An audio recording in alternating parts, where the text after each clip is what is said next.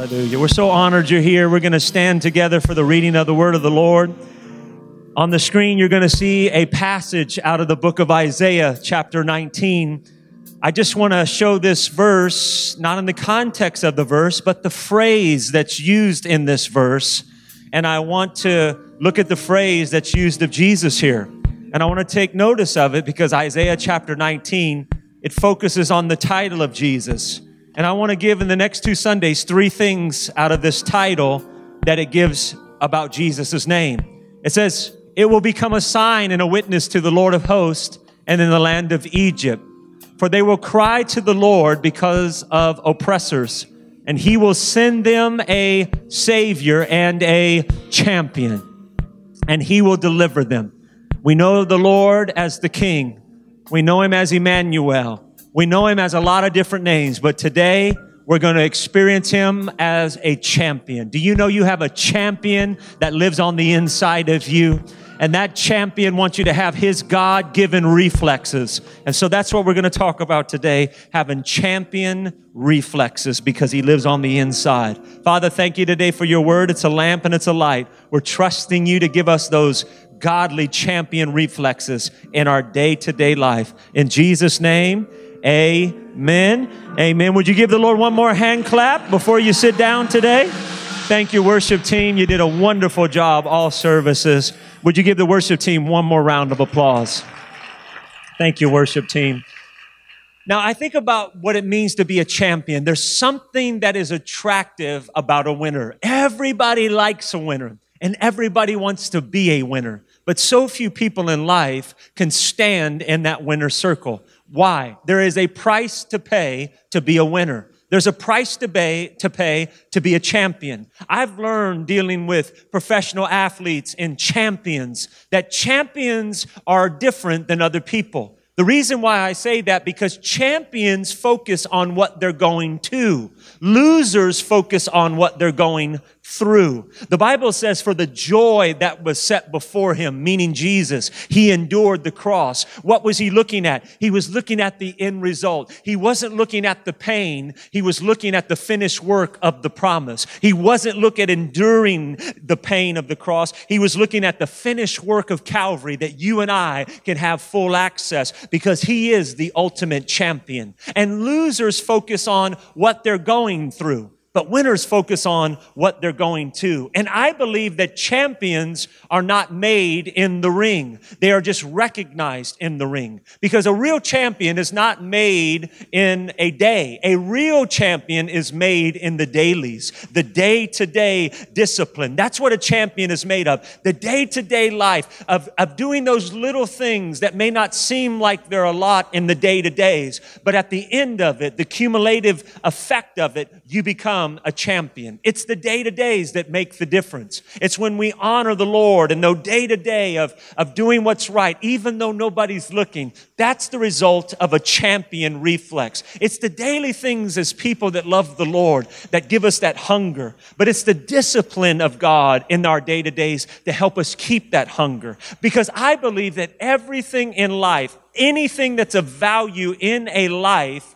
has to have everyday maintenance. In other words, anything of value in your life, anything of value in my life, it calls for everyday maintenance. That goes from our teeth to our marriages. It calls for us to have daily discipline because without daily discipline, nothing changes. As a matter of fact, people want a quick fix for a result that takes day to day operations, but nothing changes in life until we do. And when we realize the day to day is what makes the difference, it's those moments in time when we get into the ring that our champion reflexes kick in and we can knock out the adversary and become victorious each and every time. Wouldn't it be great when you're going through a difficult week or have a, a, difficult Monday on the commute or at work or just things don't go your way throughout the week, wouldn't it be awesome to, to bring the worship team with you? So guess what? You're, you're at work and, you know, it's not going very well and you're like,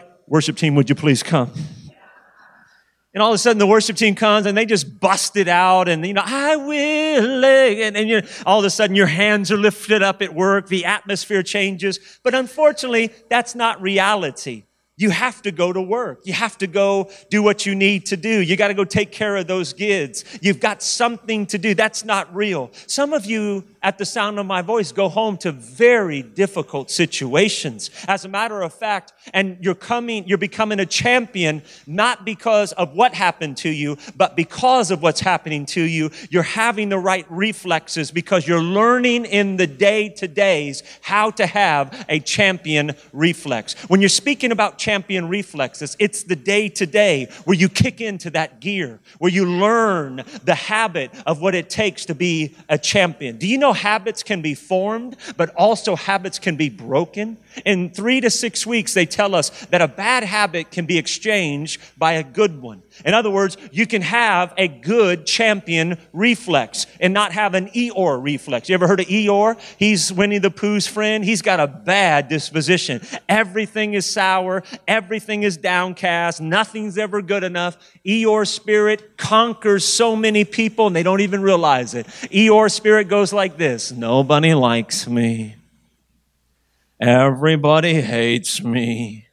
I'm going to go out in the garden and eat worms. Nothing. There's always a fly in the ointment. See, that's not a reflex of a champion. That's an Eeyore spirit. But a reflex of a champion driving down the freeway and there's an accident. You kick into intercession. That's the, that's the reflex of a champion. You're praying for those who are affected in that accident. You're praying for the EMT, the responders. You're doing your job. You may not be on the scene, but you're lifting it above the scene to an almighty God. That's the champion's reflex. Speaking about having a bad reflex years ago, this was many years ago. I just want to preference this by saying this was a long time ago. I was driving here in Stockton and some guy cut me off in traffic. And it's one thing to be cut off in traffic, but this guy cut me off with an attitude. I mean, he cut me off. I had to squeal, hit the brakes, and he cut me off. And then he kind of looked back at me and acted like it was my fault. And then I kind of lost my uh, disposition. I, I, I was like, oh, no, you didn't. And I'm thinking, don't this dude know that I carry guns? Smith and Wesson? Doesn't he know I'm the Yak Attack? I'm the Big Mac? Doesn't he realize? And I started to get a bad disposition. What happened? I had the wrong reflex. My reflex was anger, and I had to have the Lord deep down inside. Now, mind you, this was some time ago. I had to have the Lord instruct me to said you should be praying for them, not getting in an altercation with them. You see, that's the, that's a reflex. And sometimes we have the wrong reflex when things don't go our way. We get cut off in traffic or a promise doesn't come through in the time in which we want it or a children is wayward or things don't go our way. We have the wrong reflex. But I'm here today to tell us that we can have a champion's reflex, even if we've been cut off in traffic. And the instinct is to give them a one-way backslidden peace line, but instead we give them the prayer sign. We're like, I'm praying for you, sucker.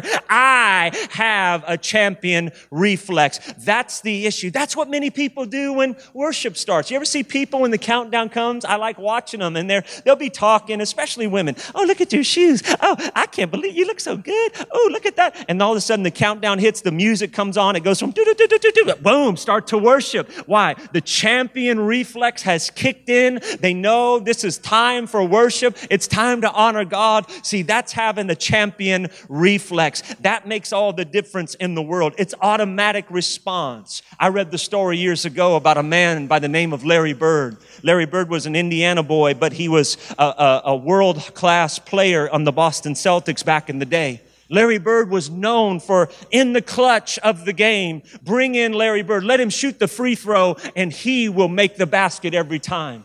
He was a clutch player. He knew that under stress, call the Birdman out. He can make the basket. But what many people didn't realize, Larry Bird as a little boy, he would every morning before school, he would shoot 500 free throws every day before he went to school. 500 times each and every day. So it began to be a reflex to him to be successful. That's why one of my favorite books in the book of Acts is Acts chapter 3. It's the day after Pentecost. Acts chapter 3 shows up, and it's after the experience of Acts chapter 2. What many people don't realize is Acts chapter 2 really begins in Exodus chapter 19. 50 days after God delivered Israel out of bondage and they're into the promised land, going through the way of the wilderness. God brings them to a mountain.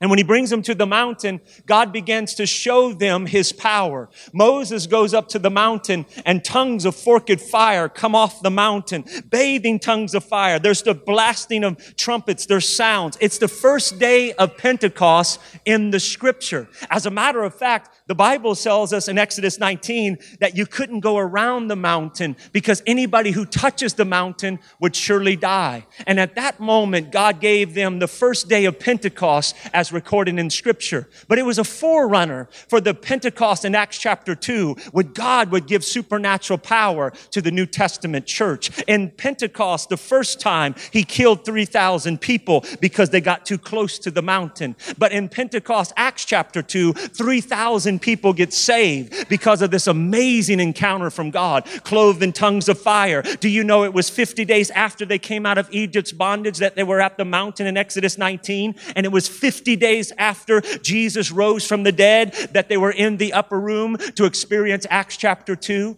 Why is that important? Because God and his exact God, He knows exactly what He's doing. He's on time every time. He knows what to do.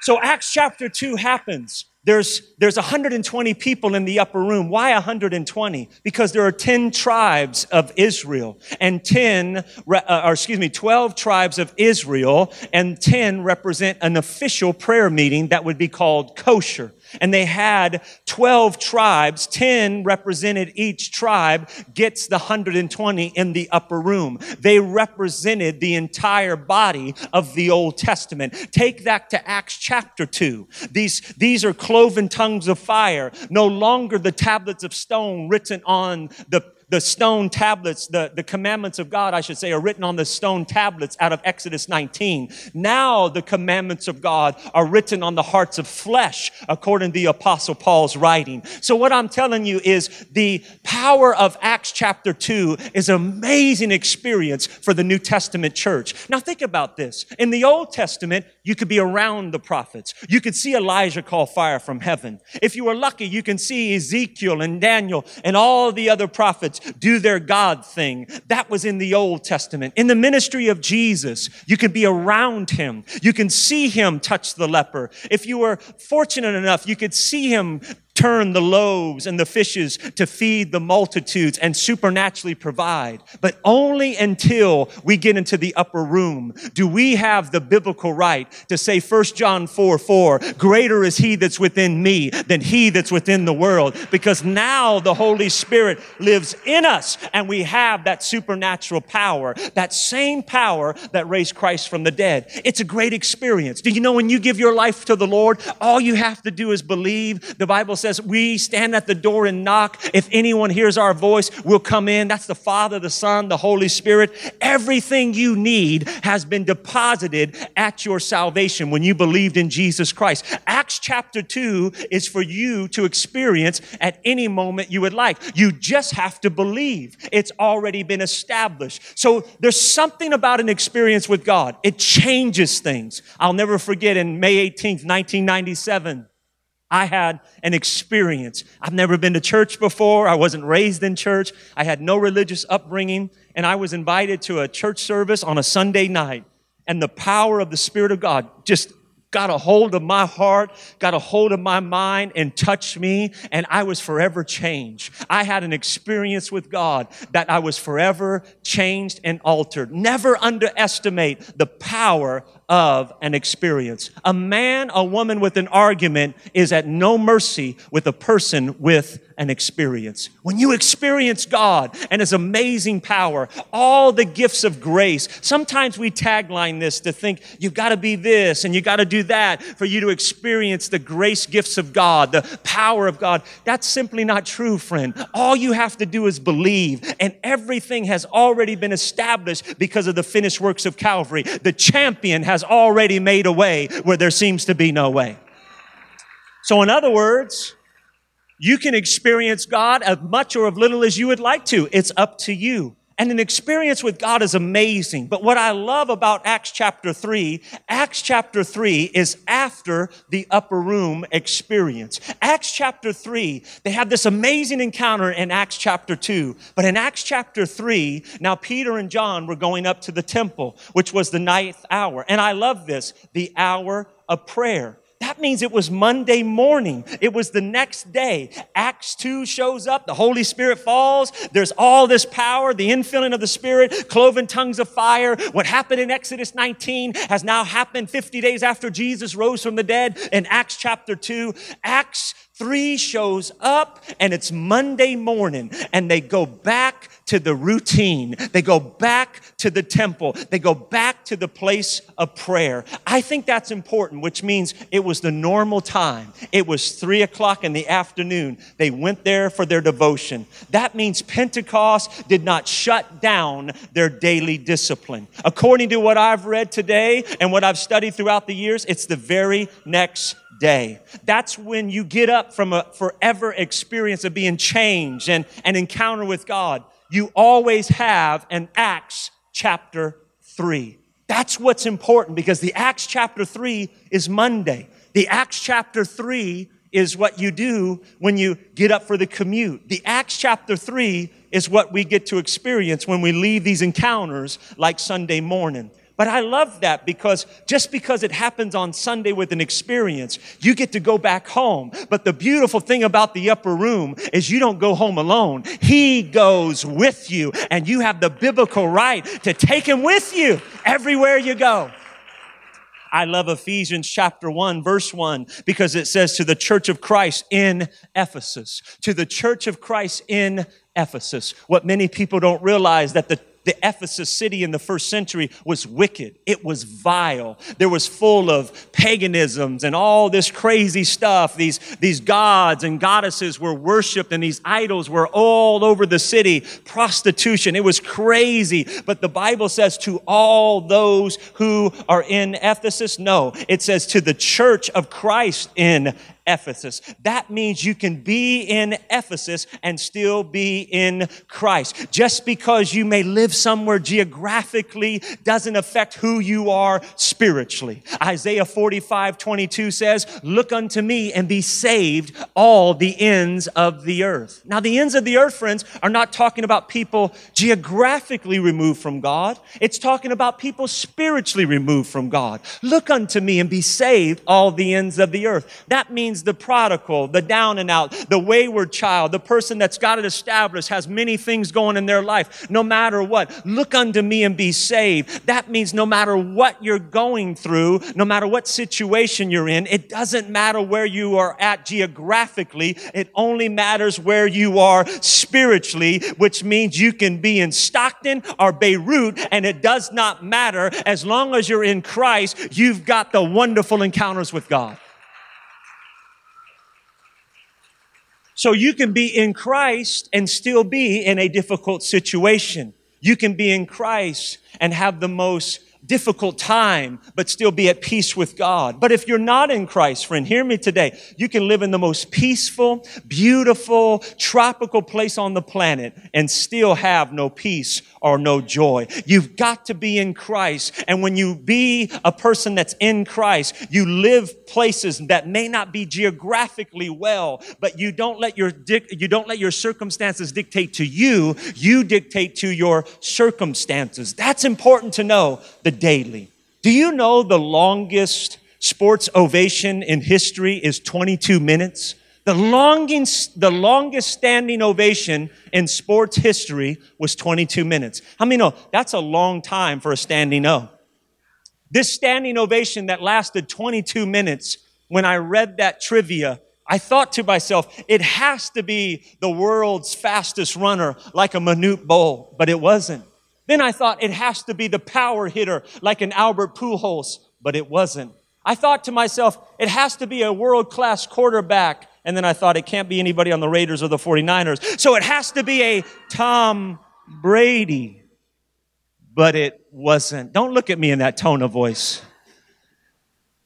This standing ovation that lasted 22 minutes was from a person who wasn't the fastest, who didn't hit the home run ball, who didn't throw for the touchdown passes. It was simply a man who just showed up to work every day for over 2,100 games. His name was Cal Ripken. He broke Lou Gehrig's record just because he showed up. He was not a home run champion. He just kept, kept showing up every day. And I think that's a spiritual thing. When you keep just showing up every day as a faithful employee, as a faithful spouse, as a faithful parent, when you show up to the house of God, even though it's been some difficulties, when you show up, I believe God shows up and that makes all the difference in the world. It's the champion's reflex. It deals with the dailies. The champion deals with the specifics. I think that's important because in the Bible, there's this, there's this prelude of these encounters and visitations. One of them is John the Baptist, how he's conceived. He's conceived out of a, an older parent, a, a, husband and a wife who were older in their years and they had no chance for a child to be born. Their names was Zachariah and Elizabeth.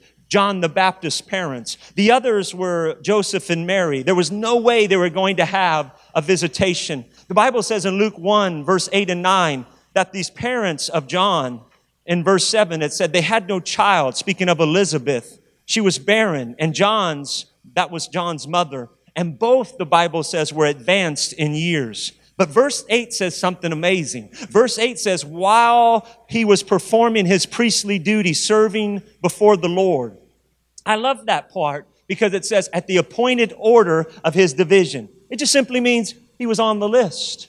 He was on the list. It was time for him to show up in the dailies. And because he had a champion's reflex, he went to, he went to perform his priestly duty that day. He showed up. The Spirit didn't lead him to do it. He didn't have any unction from the Spirit. He just showed up. And verse 9 said, according to the priestly custom, they chose lots that day and he was picked. And verse 11 said, an angel of the Lord appeared to him standing at the right hand of the altar of incense and began to tell him, your petition has been heard. Isn't that an amazing thing? Here's a guy, he's believing for a promise with his wife. They're older, she's barren, and he just shows up because he's on the list. And he gets a visitation from an angel of God. And God tells the angel, You tell them I heard his petition and I'm granting it. And here comes John the Baptist. Can I tell you, friends, some of you that are faithful unto God and faithful at work, it makes you available to God. God. Faithfulness makes us available to God. Some of you need to stay at peace, stay at rest, because you have a baby with your name on it. You have provision with your name on it. You've been faithful. You've got healing with your name on it.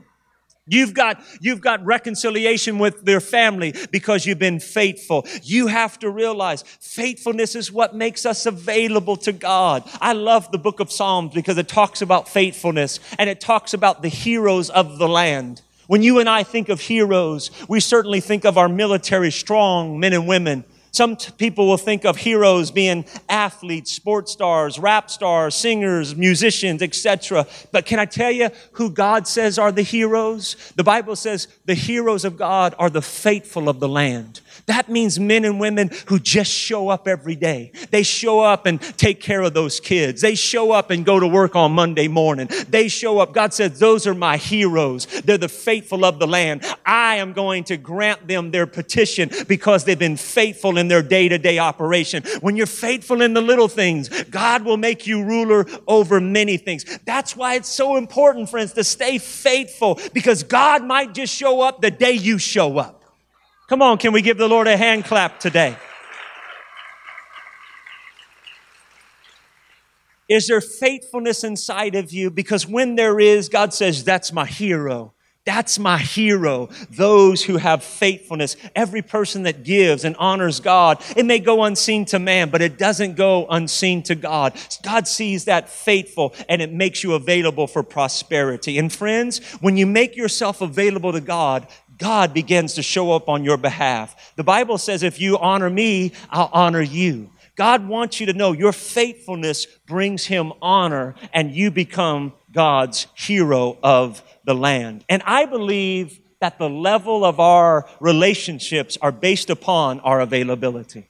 The level of our relationships are based upon our availability. Are you available? Who makes themselves available to God? God makes themselves available to them. Do you make yourself available to others? And you know, when you want to make yourself available, you'll do it in sections. In other words, if people want limited access to you, if you're at a workplace or have certain things, you'll say, well, call my office line. I know that happens here. People say, Pastor, I want to get in touch with you. We need to set a meeting. I say, well, call the office line. And I, I give them the office number because that's, that's limited, that's controlled. And those of you that are old school, you, if, if you want to give them a little more access to you, you'll say, no, don't call the office. Here's my house number. You know those, those landlines? I told Jennifer the other day, I said, we really need a house line. She's like, how old are you? Nobody has house lines anymore. I'm like, we need, it. what if those cell phones don't work? It's like, okay, but that means if, if you, if you have a little more access to us, you can call the office or you can call the house line when I get one. You can call that. That's that house line. But if I really like you and I really want you to have access to me, I'll give you my cell phone number.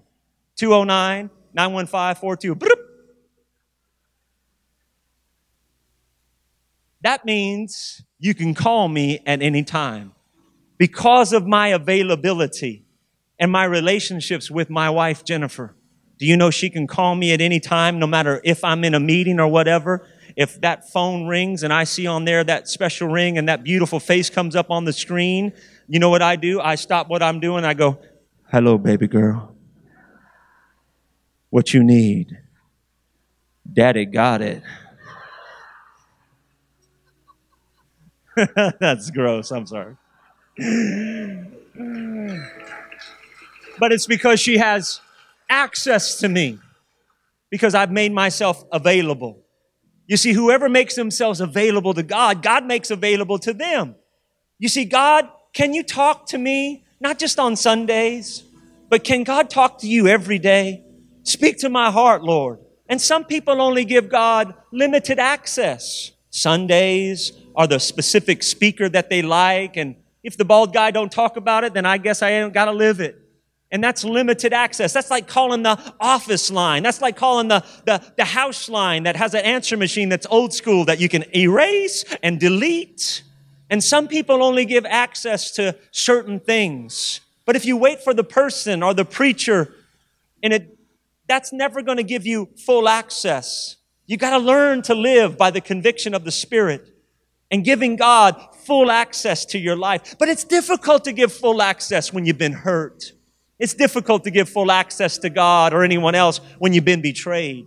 It's difficult to give full access when you've been neglected or rejected. It is difficult to give God access when you have trauma or calamities in your life. But God wants the good. He wants the bad. He wants the ugly. He wants every part of you. He says you're to love me with all your heart, with all your soul, with all your mind. See, that's so important. You got to love God with all your soul. Many of you do that. I know you do, or you wouldn't be here. You love the Lord with your body. I know that, or you wouldn't be here. But how about the mind? How you see yourself, how you respond and reflex when adversity comes, how you respond when difficulty comes, when you get cut off, if you will, from the promises of God. Do you have that champion's reflex? reflex? Do you have it? That means God, speak to me anytime and I'll respond to it. Our spiritual cell phone is the conviction of the Holy Spirit. We're not to give God office lines that we put it on Sunday and the rest of the week it's off. Faithfulness makes us available to God. That's why doing the simple things every single day prepares us for battle. I don't get prepared for battle in the ring. I get prepared in the battle by each and every day learning, training, discipline. If you don't work out, how many know you get in the boxing ring for a fight, you're going to get your head knocked off? You've got to be prepared before you get in the boxing ring. It's like the man who gets ready to get into the boxing ring to fight, and he always backs up. You ever watch those fighters and they, they do the sign of the cross before they fight? And little boy turns to his daddy and says, Daddy, what, will that help him? And the dad says, If he knows how to box, it will.